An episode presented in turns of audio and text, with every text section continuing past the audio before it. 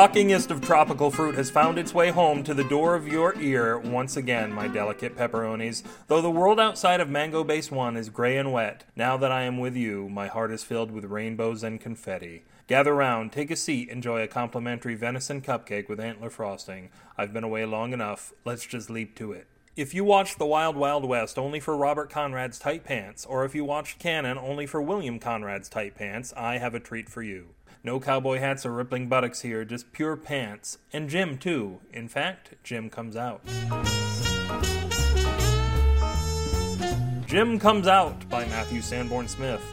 There came a time when Jim's pants felt too tight even for him. He loved his pants. They were made of some sort of NASA material, and they were the last thing his astronaut father had given him before the accident took him away. They were the only pair he'd ever worn since he was 4 years old. But now, 27 years later, crippled and bedridden, he was beginning to rethink some of his choices. He took tiny steps. After a month of discussion with his mother, he finally decided to unbutton. It took some pricey hypnotherapy to unzip, but half a year later, that's exactly what he did. His doctors were astounded with this rapid progress after decades of inertia and updated their papers accordingly.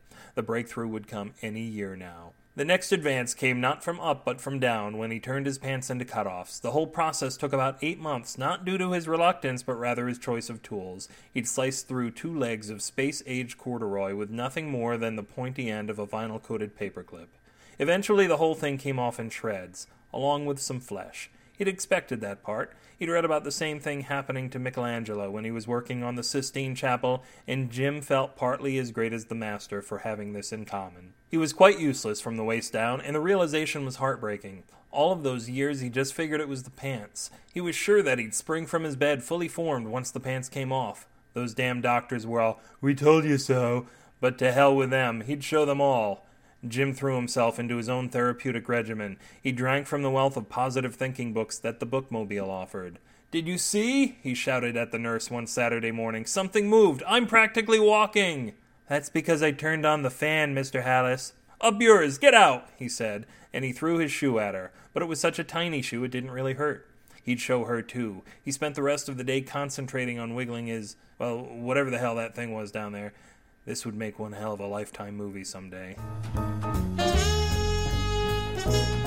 If this story made your pants tight, you can read it as Darklight on Lightlight at my blog Salad, the1000.blogspot.com, or unzip yourself for cool relief right here at BewareTheHairyMango.com. Send the word out to all of your friends by carrier pigeon and pack animal that this podcast is the greatest thing since the first mongoose smeared guava on his fellow mongoose. Bellow your outrage to me on the comments for this post, or female me at Matthew@BewareTheHairyMango.com. Subscribe using the tan-colored square, or hop onto iTunes and hold tight for 8 seconds. Write a review there using the words guava, mongoose, and gastric once it bucks you off.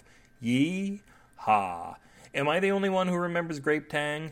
My donate button has come straight from the oven. Test its freshness by giving it a good squeeze. Slather it with recently churned butter and eat my soft on the outside, crisp on the inside button. This succulent podcast is chopped finely and folded into a Creative Commons Attribution Non-Commercial Share-alike 3.0 United States license. Until we never meet again, this is Matthew Sanborn Smith saying the way to a man's heart is through his rib cage. So bring us all, ladies. Good night.